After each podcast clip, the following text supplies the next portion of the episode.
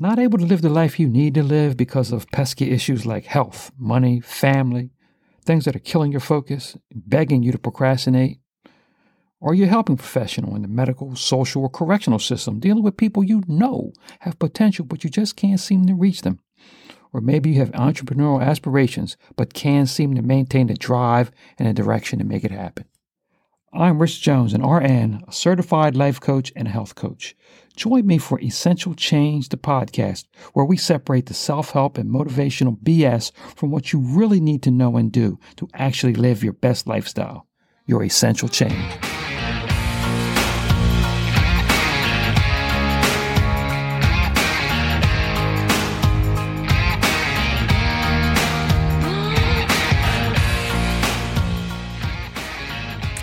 This is Rich Jones, RN, for Essential Change, the podcast. This is episode 40. And today we're going to talk about what will you hold sacred later? What will you hold sacred in the future? Let's try to determine that now. What are you doing now? What's going on now in your life that you know you will hold sacred later? And how can we make some representations to what we will hold sacred later?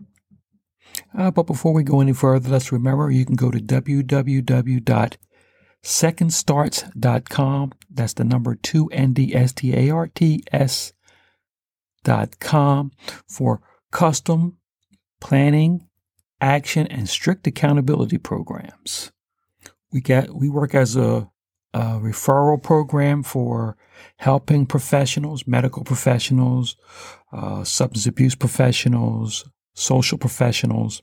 We work with you to work with your people to help round out a strict accountability program that works with them, works with you, works with their their social networks, their personal networks, and works along with everybody to bring everything down into one place where we can do planning, action, and strict accountability. Now back to today's talk, shall we say. Uh, I was in the process of rearranging my quote unquote man cave where I I do my work and we do a lot of the work for Essential Change, the podcast, and secondstarts.com. And I was cleaning out some things and I looked over at the coffee table and noticed again an old chess set laying on the table. It's a chess set that I uh, I got from Korea back in 1980. It's an old handmade chess set, nothing uh, particularly special about it. Uh, old metal clasp. The pieces are quite detailed in a an, an Asian motif, you might say, uh, quite elaborate. The rooks, the queens, the knights, everything quite elaborately done, made out of plaster. Nothing, nothing special, but uh, meant a lot to me. And one of the reasons why it means a lot is because when you're doing something that creates milestones in your life, and this was a milestone for me, which I'll discuss a little bit, but something that you're doing now that we're, when we're talking to the people that we work with, uh, making strides in recovery, making strides in healing, gaining respect and regaining respect and love from people that you're working with, uh, getting a newfound confidence in life. Uh, we repeat again, healing. Then these things should be memorialized. And one of the best ways to memorialize something is to create an association with an object uh, or a piece of writing or something that you can refer back to and then feel the complete flavor of everything that you were going through back at that time. Now, the reason this chess set meant to, so much to me is because I was in my very early 20s. I was in the United States Air Force. And for me, I was taking my first trip abroad alone. And that was a lot of milestones for me, you know. You have a little anxiety and nervousness and fear over how you're going to get it done. You're going to, are you going to be able to get back? So there was a lot for me. It was a, like I say, a huge accomplishment in my life, accomplishment that I knew uh, had basically I'd already thought it was accomplished before I did it. So that became very important to me. Uh, like I say, I traveled to Korea alone. I'd heard so much from the older guys. You got to go to Korea. You got to do the shopping. So I thought, well, you know what? I'm going. I'm going to do what some of the older guys said. So um, I set off to see the world. I looked for some people to go with me, but eventually decided that I would travel alone. And I decided I can do it. So I began to plan the trip. Uh, just like some of the major milestones that we have in life, I realized that I I was could benefit from help. So I looked around and I had some friends, uh, and I hope this isn't inappropriate, but the Hawaiian guys.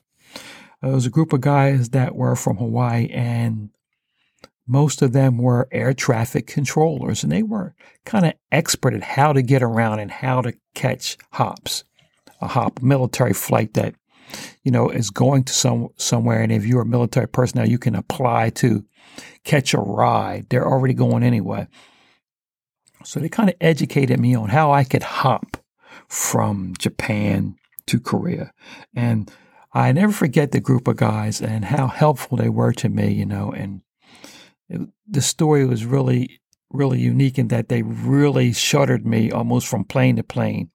When I left Misawa, there were a group of guys and someone, guys that they knew uh, down in southern Japan. When I arrived at that base, they knew them and they introduced me to them before I even got down there and they helped me get on the next plane and so forth. So I really look forward um, or appreciated everything they did for me.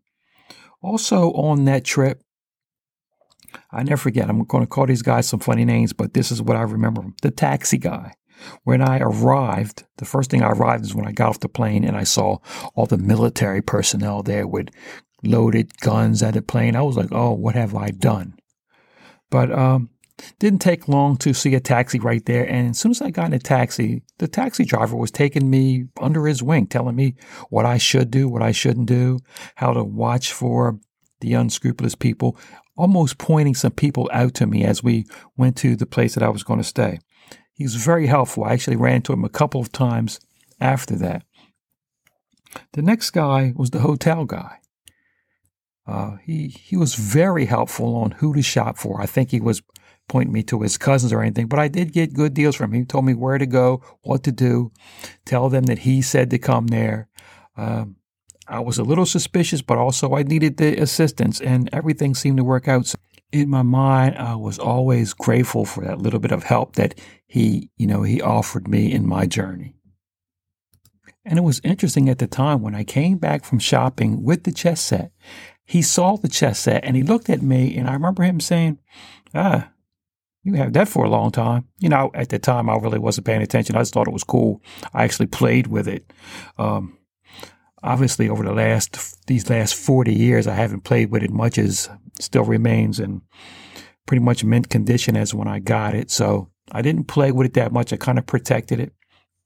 Over the years, I kind of placed value on it. And every time I looked at it, I thought about the things that happened to me, the growth that I had during that journey, the people that helped me. And, and the biggest one that helped me was on the way back home, I was really confused in the train station.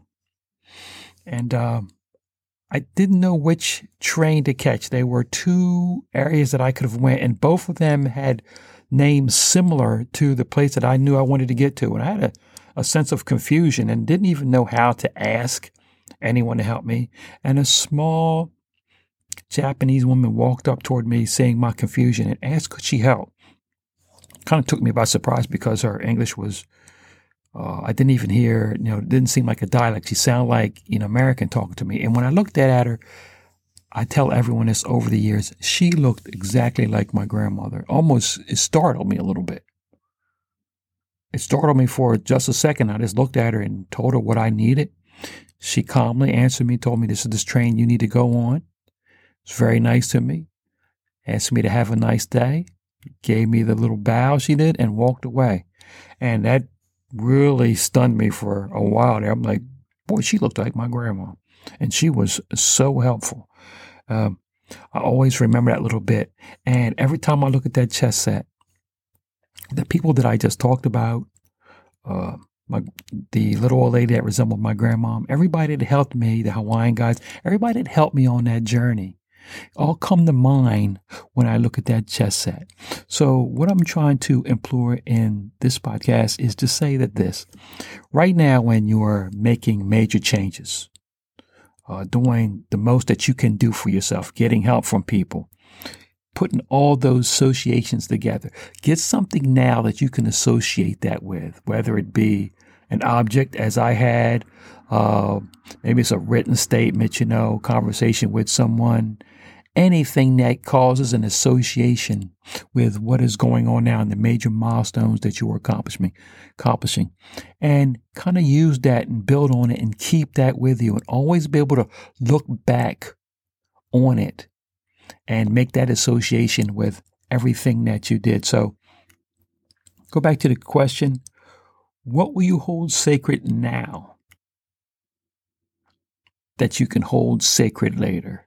And let's start making that association and start giving yourself some credit and really, you know, appreciating this journey, the small things, the people that helped you, when you helped yourself, when you felt confidence, when you felt yourself grow. Well, that's another episode of Essential Change, the podcast recorded in live. Please, guys, can you help me out? Give me a rating wherever you get your podcast so more people like you can find me, find us. Let's spread the word to change lives from day one to day 1000. You can find me on the web at secondstarts.com. That's spelled with number two, 2 N-D, S-T-A-R-T-S dot com. I got a growing presence on Facebook and I'm on LinkedIn, so please come find me. Thank you for another episode of Essential Change, the podcast. This was the way to go, and you put up your puppet show. I say cheers to life. No, I'll be no good wife. Just give me a